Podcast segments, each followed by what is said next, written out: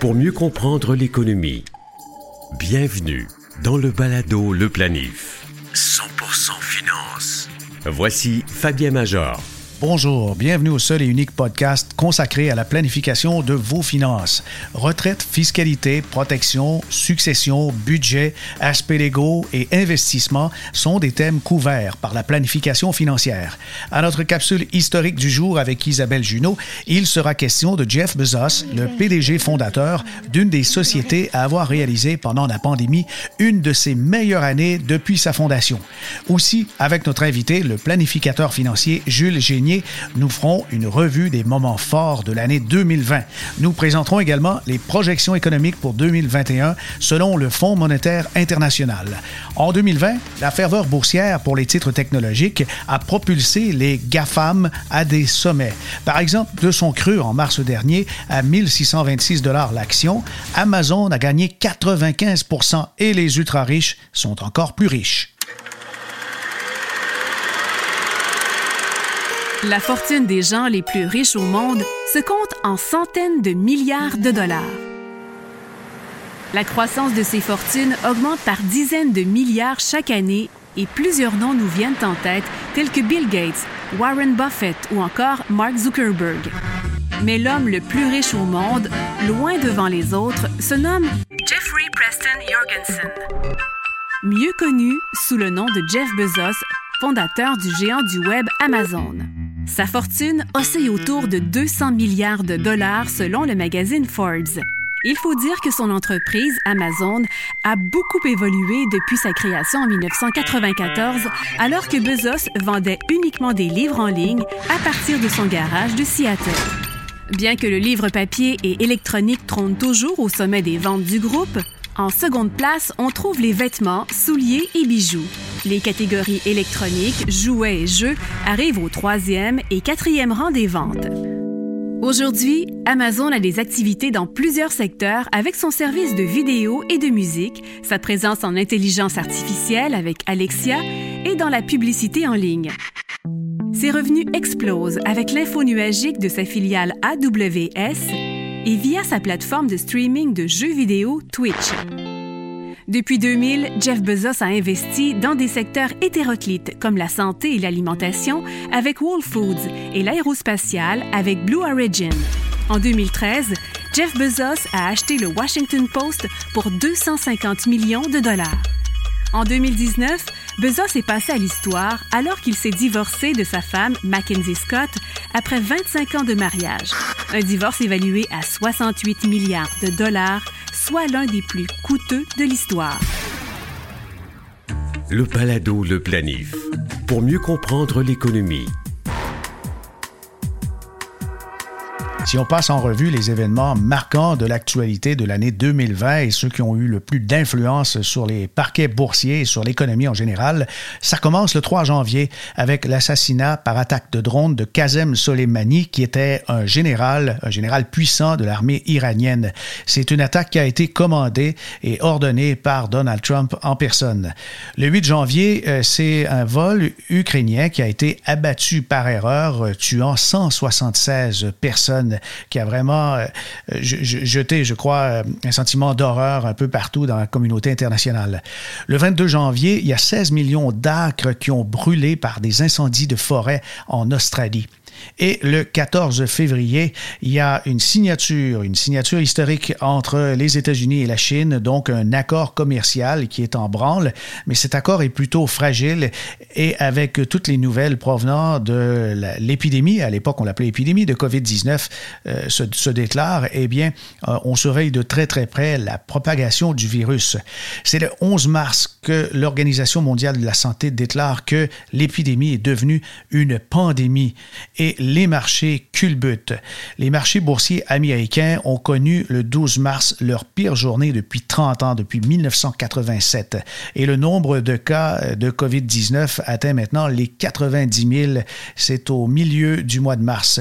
Le 27 mars, voyant qu'évidemment la pandémie s'étend partout et que les cas explosent, surtout en Europe, il y a le Congrès américain qui approuve la libération de 2,2 trillions de dollars comme compensation pour les entrepreneurs et également pour les citoyens pour ne pas que le confinement euh, puisse jeter carrément euh, par terre, puisse affaiblir davantage euh, l'économie américaine.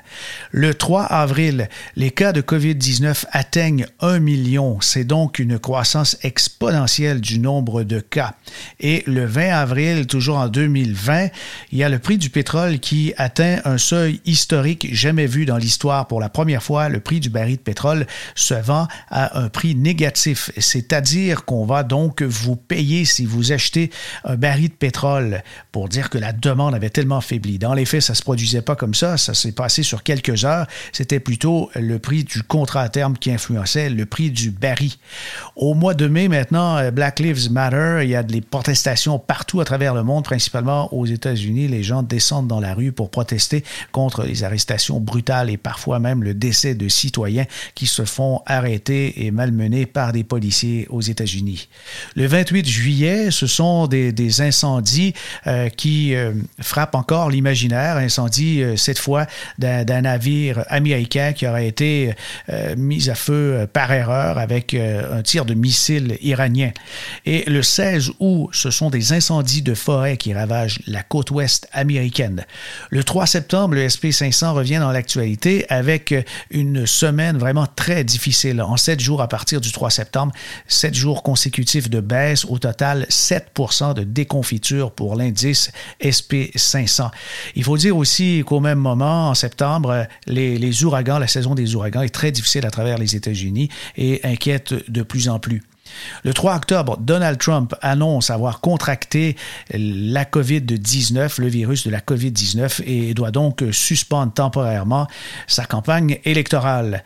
C'est 3 novembre qu'ont lieu les élections, mais comme il y a eu énormément de votes par correspondance postale, ben, les résultats se, font... Euh, à être rendus publics et pendant un moment, Donald Trump se targue d'avoir remporté les élections officiellement, mais ce ce n'était pas le cas. Le 7 novembre, Joe Biden est nommé président élu, mais il restera quand même euh, beaucoup d'attentes. C'est le 14 décembre officiellement, le collège électoral rend sa décision et Joe Biden a remporté 306 grands électeurs, ce qui fait qu'il sera confirmé le 20 janvier comme nouveau président des États-Unis. Et pendant ce temps-là, la COVID-19 continue à faire des ravages. On est rendu à près de 50 millions de cas. Ça a été une croissance exponentielle.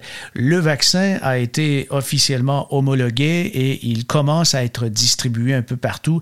Ça apaise les tensions sur les marchés qui recommencent à monter à la mi-décembre. Et si on regarde depuis début de l'année les grands indices de marché, on s'aperçoit que le Russell 2000 a eu une croissance, euh, somme toute, assez intéressante. On parle de 14,6% Le TSX, la bourse de Toronto, c'est une croissance inférieure à 3% mais quand même, on, a passé très proche d'avoir un rendement négatif, 2,85. Le l'or, l'once d'or a terminé avec plus de 21% de croissance pour l'année 2020. Le FTSE, FTSE 100 a bien souffert à Londres, moins 13 comme rendement. Le Nikkei 225 qui est à Tokyo 12,66% Le Dow Jones, euh, il a sauvé la mise aussi avec environ 5,25 euh, de, de, rentabilité en croissance positive. Le Nasdaq, ni plus ni moins que la grande vedette boursière de 2020 avec 38% de gains. Quant au SP500, on parle de 13,4% Bien sûr, euh, c'est en dollars canadiens. On a un effet de conversion qui fait en sorte que les rendements sont encore meilleurs. Et on peut terminer avec le cours du pétrole. Et euh, la variété euh, western, le pétrole américain, le brut euh, s'échange en baisse de 24% pour le prix du baril de pétrole en 2020. Balado, le planif. Investissement. L'année 2020 a été pleine de rebondissements. Pour faire un peu le tour euh, des, marchés et également de l'économie, euh, j'ai cru bon avoir une conversation avec Jules Génier, que vous avez déjà entendu dans le balado Le Planif. Jules Génier est planificateur financier. Bonjour Jules. Salut Fabien. Quelle année 2020 quand même, hein? Incroyable. On va, s'en souvenir pour diverses raisons. Oui, euh, certainement au niveau émotif, parce qu'on on est passé vraiment par toute une gamme d'émotions. Autant en début d'année, euh, on était nerveux, les marchés avaient tellement bien fait en 2019, on se disait, il devrait y avoir des secousses en 2020, mais on ne s'attendait pas à, ce que la Terre tremble autant.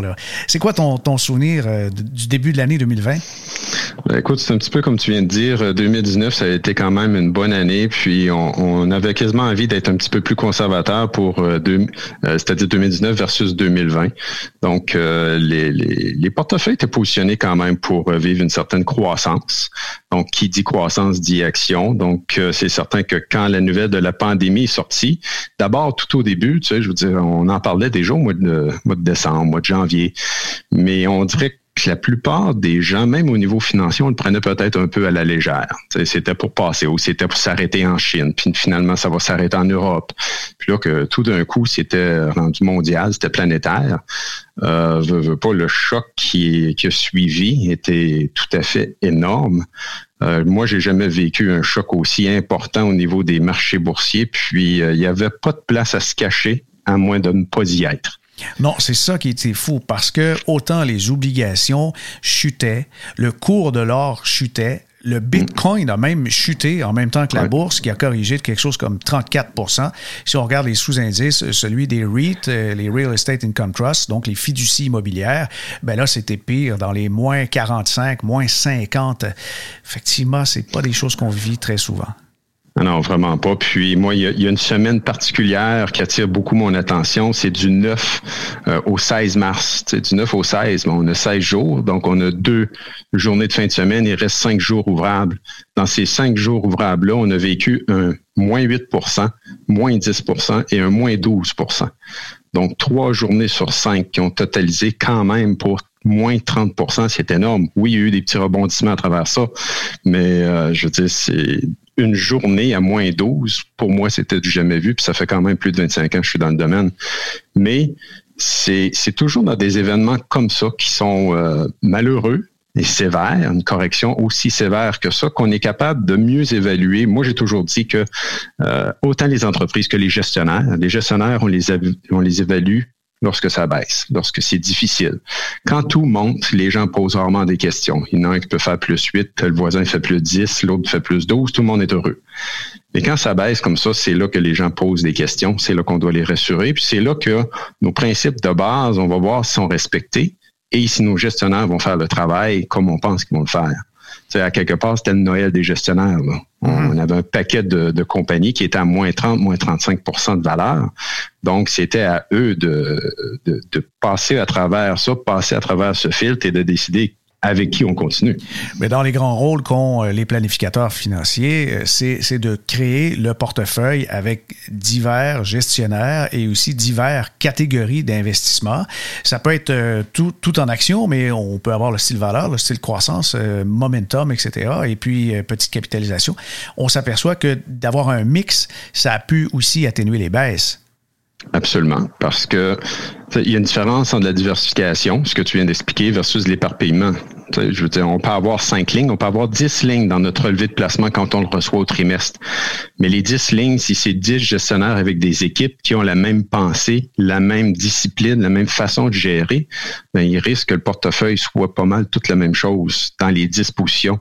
Donc oui, si le marché monte, le client va nous aimer, mais si le marché baisse et les dix baissent en même temps, ben, c'est de l'éparpillement, c'est pas de la diversification. Donc, il vaut la peine de creuser justement chacune des positions qu'on détient pour avoir trois, quatre, cinq gestionnaires qui vont se compenser, se compléter. C'est super important. Mhm. Et c'est ce qui a fait aussi qu'on a observé dans beaucoup de portefeuilles des diminutions de l'ordre de moins 10, moins 12, alors que les marchés étaient à moins 34. Ils ont terminé le premier trimestre de l'année à moins 34 et certains, donc, avec différentes combinaisons dans le portefeuille, ont subi le tiers de la baisse. Mais c'est énorme. Ça fait aussi que la récupération se fait plus rapidement. Absolument. Puis c'est ce qui euh, apporte une, une, assurance au niveau du client. Si on a juste une copie des marchés, c'est-à-dire on peut avoir des paniers, et puis les paniers qui copient les marchés baissent comme les marchés. Donc si le marché est en baisse de 35, ben le client serait en baisse de 35. C'est difficile de rassurer un client à moins 35. Mais quand le marché est à moins 35 et que son portefeuille est à moins 12, moins 13, il voit et comprend notre discours qu'on a depuis longtemps, qu'il y a un travail qui se fait. Et puis, la première décision qui est la plus importante, c'est qu'il décide de rester dans le marché. Donc, il n'abandonne pas. Et quand on n'abandonne pas, c'est qu'on se donne la chance de rebondir. Et puis, le rebondissement peut être incroyable. Si je prends le Dow Jones, qui, euh, au 23 mars, était à peu près 18 600 points, que je le compare à aujourd'hui, donc du plus bas à 18 006 au mois de mars et aujourd'hui qui est un peu au-dessus de 30 000, c'est quand même une appréciation de 60, au-delà de 60 celui qui a, ben oui, puis celui qui avait juste une copie de marché à moins 35, puis qui a paniqué, puis qui a vendu, ben non seulement il a fait moins 35, mais il n'a pas bénéficié du plus 60 c'est euh, totalement dévastateur son portefeuille. Moi, j'ai eu le témoignage justement d'une dame euh, qui était à la retraite et avec un portefeuille bien équilibré, bien dosé, avait subi seulement une fraction. On n'empêche qu'on fait moins 8, c'est toujours un peu paniquant et a tout vendu et s'est réfugié entièrement dans les certificats de dépôt. Et comme la Banque du Canada impose son dictat. Lorsqu'il y a des chocs comme ça, on diminue le taux directeur à des planchers comme jamais vu, à peu près à moins à 0.25. Et puis, euh, dans certains cas, dans, certains pays européens, c'est négatif. Eh bien, la dame en question, euh, son niveau de récupération, bien, c'est sûr, elle n'a pas récupéré son argent cette année, mais on va compter quelques années avant qu'elle retrouve son capital, puisque c'était l'erreur à ne pas commettre. Oui, c'est une erreur, malheureusement, que c'est pas la première fois qu'on la voit. On a entendu aussi en 2008. En 2001, c'était la même chose. C'est pour ça que notre discours peut sembler des fois répétitif, mais il est important. Euh, Warren Buffett l'a toujours dit, temps c'est de l'argent, time is money. Donc, il faut faire comprendre justement que des solutions miracles, il n'y en a pas, mais la solution, c'est le temps. Donc, quand on enlève notre focus du court terme, et qu'on est capable de, comprendre qu'il va y avoir de la volatilité, mais que notre focus se porte sur le long terme, on ne sera jamais déçu et on va toujours obtenir de bons rendements. Mais c'est quand même important de savoir qu'est-ce qu'il y a dans le portefeuille. On peut avoir des fonds, des titres individuels, des FNB, mais si on ne sait pas ce que ça contient, eh ben on n'est plus sujet, je pense, à, à s'exciter quand il y a des hausses ou encore à être déçu quand il y a des baisses. Mais la solidité des matériaux, je compare un peu euh, un portefeuille à une résidence. Si elle est solide, on sait qu'il y a des bons matériaux, la fondation est solide, on sait que les, murs sont étanches, ils sont épais, la toiture a été refaite il y a quelques temps. C'est pas parce qu'il y a tempête dehors que on doit vendre la maison. on doit attendre, hein. on doit attendre que la tempête passe. Mais justement, la, tempête en mars, elle a secoué tout le monde en avril, ensuite euh, mai, juin, euh, qu'est-ce que tu as, observé?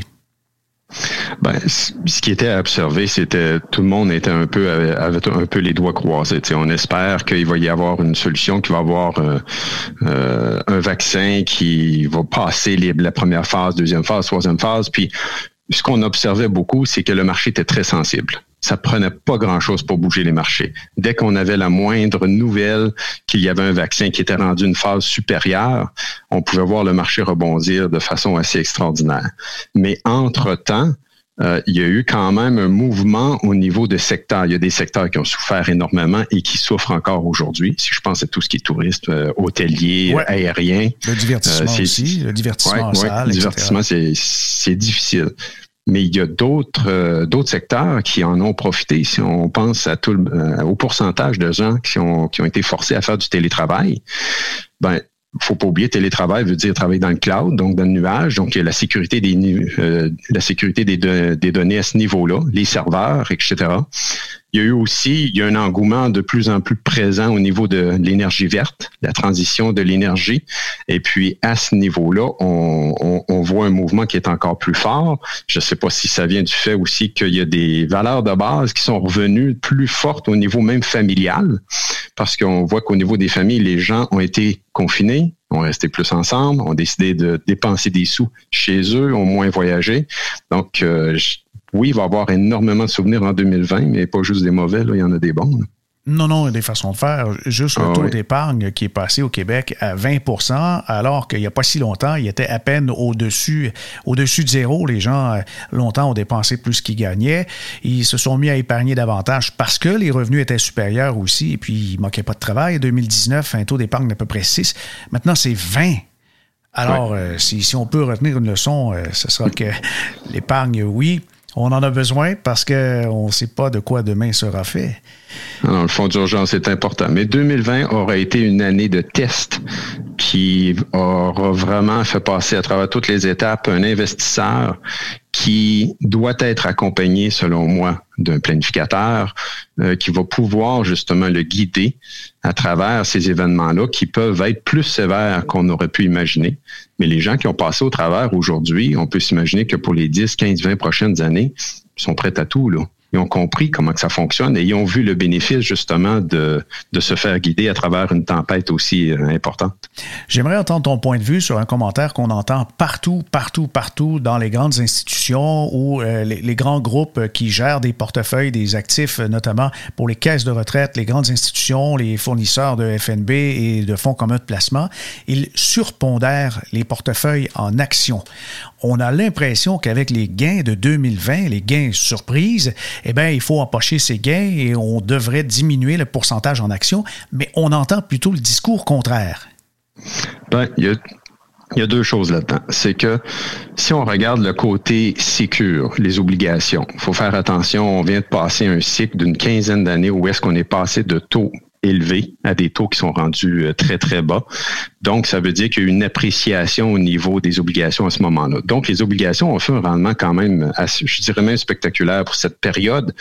Mais là, on est dans l'inverse. C'est-à-dire qu'on est avec des taux d'intérêt très bas qui, à un moment donné, vont recommencer à monter. Donc, il y aura une perte de capital au niveau des obligations. Les actions, ben, il faut faire attention. C'est pas toutes les actions de tous les secteurs qui ont monté. C'est très concentré.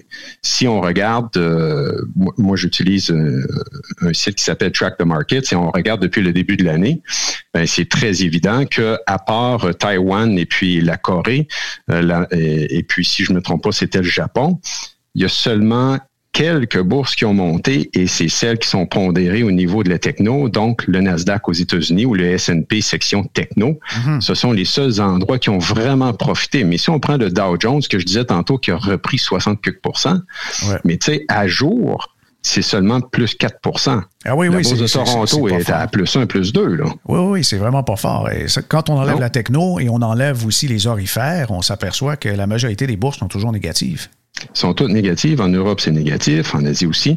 Donc, il y a encore beaucoup de place. Et puis, il y a des secteurs qui sont très déprimés présentement. Mais quand le, le, vaccin va avoir son effet et puis que le cours normal des choses reprend, bien, il y a des industries qui étaient très florissantes avant la pandémie qui vont revenir. Et puis, c'est pour ça qu'il faut avoir une diversification d'un portefeuille. Parce que si on ne fait juste que regarder en arrière ce qui a fonctionné, de penser qu'on veut, tu sais, ride the wave, qu'on va pouvoir continuer avec ces mêmes compagnies-là, faut se poser de sérieuses questions. C'est rare que les autres industries ne reviennent pas à la charge. Mais il euh, faut quand même pas se mettre la tête dans le sable et s'imaginer qu'on peut prendre n'importe quelle action qui a le plus été déprimée en 2020 et de se dire parce que les croisiéristes, par exemple, euh, les compagnies comme euh, Norwegian ou encore Carnival ont baissé de quelque chose comme 70, 75 eh ben, on, devrait miser là-dessus, ça va reprendre. Euh, je crois qu'on on oublie les étapes. Non, euh, oui. je me garderai une petite réserve là-dessus, comme les lignes aériennes également. on a vu des gestionnaires euh, qui, adoraient certaines lignes aériennes, puis comme Spirit Airlines aux États-Unis, qui, selon eux, avaient énormément de cash de côté, étaient capables de rebondir facilement. Puis c'était le discours qu'on avait entendu au mois de mars, avril, puis oups, mois de mai, ils ont carrément abandonné. Parce qu'à un moment donné, ça devient trop à risque de détenir certaines compagnies de certains secteurs. Puis non, c'est pas à cause que une, action d'une compagnie a baissé de 70 qu'elle va nécessairement monter. Euh, Nortel n'est pas si loin dans, dans mes souvenirs, puis si je me rappelle bien, elle n'existe plus, cette compagnie. Non, elle n'existe plus, en effet. Il y a des compagnies qui ne survivront pas, ça c'est évident, des grandes chaînes. Plusieurs se sont mis sous la protection de la loi de la faillite en ce qui concerne le commerce de détail, notamment dans les centres commerciaux. Il y a beaucoup, beaucoup de locaux libres en ce moment, des locaux vacants. Et ça, les, les grandes chaînes, je pense à Simon Properties aux États-Unis, qui a beaucoup beaucoup mm. de, mailles.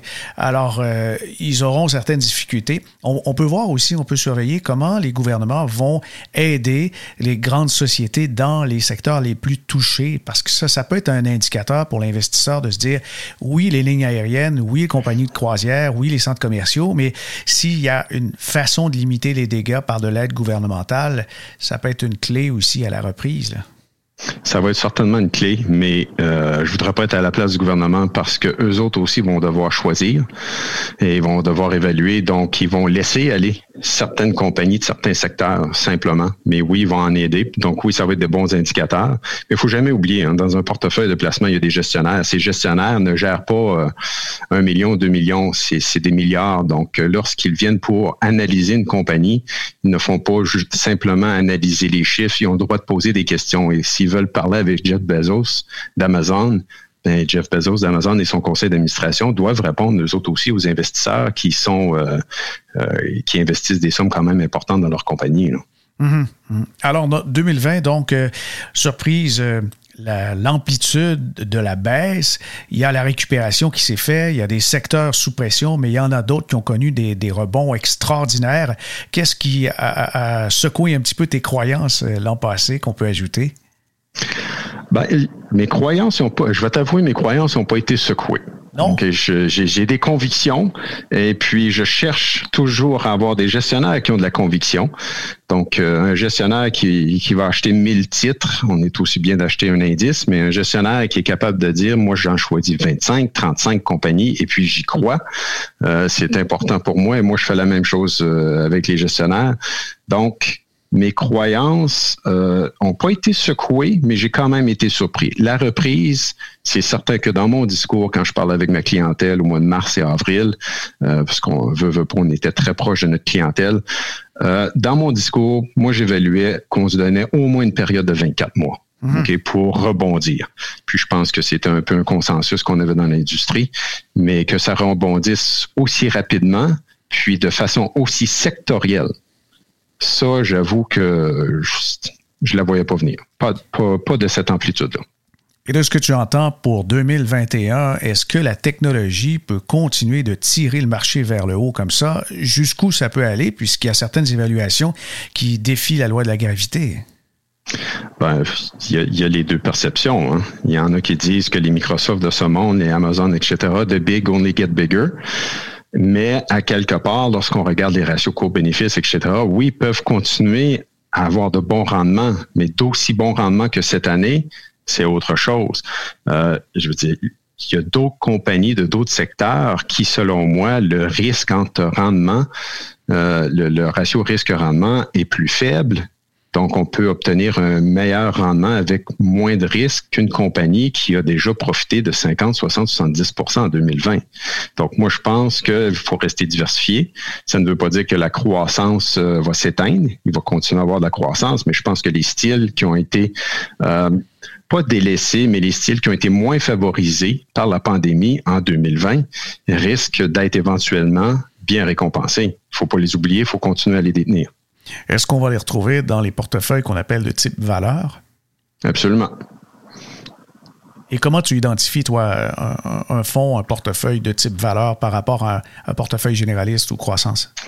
Ben, un portefeuille croissance, c'est qu'il doit avoir preuve de croissance dans les compagnies qu'il achète. Donc, dans la courbe, il est dans la pente ascendante. Habituellement, la compagnie va, être dans la pente ascendante. Alors que lorsqu'on achète, euh, lorsqu'on va avoir un gestionnaire valeur, ils essayent de déterminer plus les compagnies qui sont vers le creux, le bas du creux, et qui éventuellement vont rebondir. Bon, Parfois, il faut être un petit peu plus patient parce que des fois, le rebond se, revient, mais c'est plus tard que tôt. Euh, il se donne souvent une fenêtre de 6 mois à 24 mois, mais à un moment donné, ça revient. Euh, on peut regarder présentement, euh, il y a une compagnie qu'on utilise en particulier, puis il nous parlait d'une compagnie de ciment aux États-Unis qui existe depuis 150 ans, zéro dette. Puis cette compagnie-là, étant donné sa solidité financière, est un peu sur stand-by présentement, mais quand les contrats vont revenir au niveau des infrastructures, etc., c'est une compagnie qui, qui, est un petit peu, euh, qui ne bouge pas pour l'instant, et qui va profiter énormément des investissements en infrastructure tantôt. C'est un, c'est un stock valeur. Mhm. Au niveau des pétrolières, on peut les voir aussi de cette façon-là. Les gens, tu sais, des fois, les pétrolières peuvent être les mal aimés parce qu'on pense au pétrole, euh, c'est détrimental l'environnement, etc. Mais tu sais, à part les gouvernements qui injectent énormément de capitaux dans tout ce qui s'appelle vert, le green, euh, les pétrolières, euh, c'est eux, elles qui sont un peu les, les, les plus sujettes à perdre au niveau de cette industrie-là. Donc, qu'est-ce qu'elles font? Ben, en revanche, elles investissent énormément dans la transition énergétique. Donc, les pétrolières, présentement, qui ont perdu beaucoup de valeur, euh, ce sont quand même des, des, des, stocks ou des, euh, des actions qui sont euh, qu'on va voir apparaître dans ces portefeuilles-là. OK. Ah ben c'est très intéressant. Pour définir le style valeur, si on y va seulement avec, je dirais, le point de vue académique qu'on retrouve notamment la théorie derrière les fonds indiciels valeurs, il y a MCI, Morgan Stanley, l'indice USA Value Factor, qui a une série de titres en portefeuille. La grande surprise, c'est que Berkshire Hathaway n'y figure pas parce qu'il y a trois variables qui sont retenues pour qu'un titre se retrouve là-dedans. Il y a le ratio valeur au prix, valeur au livre en fait, sur le prix, le ratio 12 mois anticipé et des revenus, et ça, c'est sur le prix, bien sûr, de l'action et rendement du dividende. Mais quand on voit des titres comme Berkshire Hathaway qui ne versent pas, ou certaines ont carrément annulé le dividende, ben là, euh, si on se fie qu'à des technicalités comme euh, justement la gestion indicielle, on peut passer à côté de belles, de belles occasions. Absolument. Moi, je connais pas quelqu'un dans mon industrie qui euh, voudra pas être détenteur d'une compagnie gérée par euh, Warren Buffett au niveau de Berkshire. Je veux dire, même si en 2001 et 2008, il, s'est fait dire qu'il avait perdu sa, sa touch, euh, il, a prouvé, euh, il a prouvé à tout le monde euh, qu'il faisait erreur. Je veux dire, il, mhm. remonte toujours de plus belle. Et puis, c'est un vrai buy and hold. Oui, buy and hold tellement que lui, les dividendes qu'il reçoit de ses investissements, il les garde. il veut pas les redistribuer. C'est pour ça que Berkshire Hathaway ne trouve pas sur les indices valeurs à cause qu'il y a une réallocation différente des dividendes, plutôt dans, dans, les entreprises elles-mêmes ou carrément dans sa profitabilité. Là. Planifiez mieux avec le balado Le Planif. par où va passer la récupération économique pour ce qui est des grands marchés, les marchés émergents, les économies un peu moins avancées à travers la planète. 2021-2022, qu'est-ce qu'on peut bien projeter comme croissance économique? Si on se fie aux dernières estimations du Fonds monétaire international, pour 2021, il pourrait y avoir une croissance quand même assez soutenue. On pense notamment au Canada avec 5,2 comme projection, les États-Unis 3,1 de croissance du produit intérieur brut et le Mexique 3,5. Au Brésil, en Amérique latine, on parle d'un peu moins de 3% peut-être 2,8 Il faut dire qu'il y a eu de nombreux décès, il y a eu de nombreuses victimes de la COVID au Brésil, mais euh, le gouvernement en place, on ne peut pas dire qu'il a été très, très sérieux dans les mesures euh, qui pouvaient contraindre un peu l'économie en place. Alors l'économie n'a peut-être pas autant baissé que dans d'autres États et la récupération sera aussi moindre. Dans les grands pays européens, si on pense euh, notamment à l'Italie, on prévoit une croissance euh, du produit intérieur brut pour 2021 de 5,2. La France, 6, 7,2 pour ce qui est du Portugal et 4,2 la Suisse, 5,9 pour l'Angleterre, en fait les Royaumes-Unis, Royaume-Uni, 5,9 pour croissance économique du PIB, ce qui est anticipé pour 2021. Et là où ça étonne, c'est l'Asie. En fait, on va revenir à des chiffres qui ont caractérisé début des années 2000 sur le marché chinois chinois avec euh, une anticipation d'augmentation du PIB pour l'année 2021 de 8,2 et l'Inde, ce sera peut-être le champion de l'année prochaine avec 8,8% d'anticipation. Comment on va pouvoir atteindre euh, ces, chiffres qui semblent assez, assez impressionnants à première vue? Ben, il va falloir les atteindre en passant certainement par trois chemins. Trois chemins de récupération mondiale selon le FMI. Il y a d'abord la réponse à la COVID-19 comment les mesures de soins de santé à travers le monde au niveau public et puis la course à la distribution du vaccin va se faire. Ça aura un impact évident sur l'économie, l'activité économique euh, de, tous ces, pays. En ce qui concerne la consommation mondiale, la demande du consommateur, notamment par le tourisme, on a parlé de l'Europe euh, qui est très, très, très dépendant, notamment l'Espagne, c'est quoi, 26 du PIB qui est relié au tourisme. Alors, ça prend un retour de l'activité touristique il y a tout l'argent qui doit circuler, maintenant, évidemment, avec plein de magasins fermés, l'argent circule moins que la normale. Un, autre chemin important qui mène vers la récupération de l'économie mondiale, c'est le sentiment général avec les marchés financiers et évidemment toute la chaîne d'approvisionnement, les politiques en place, qu'est-ce qu'on va faire, euh, les gouvernements, que vont-ils faire entre eux aussi? Et ça nous amène maintenant vers euh, des, scénarios importants à surveiller pour que la croissance économique rejoigne des chiffres intéressants pour que, évidemment, on ait une sortie de, une sortie de crise qui soit très dynamique.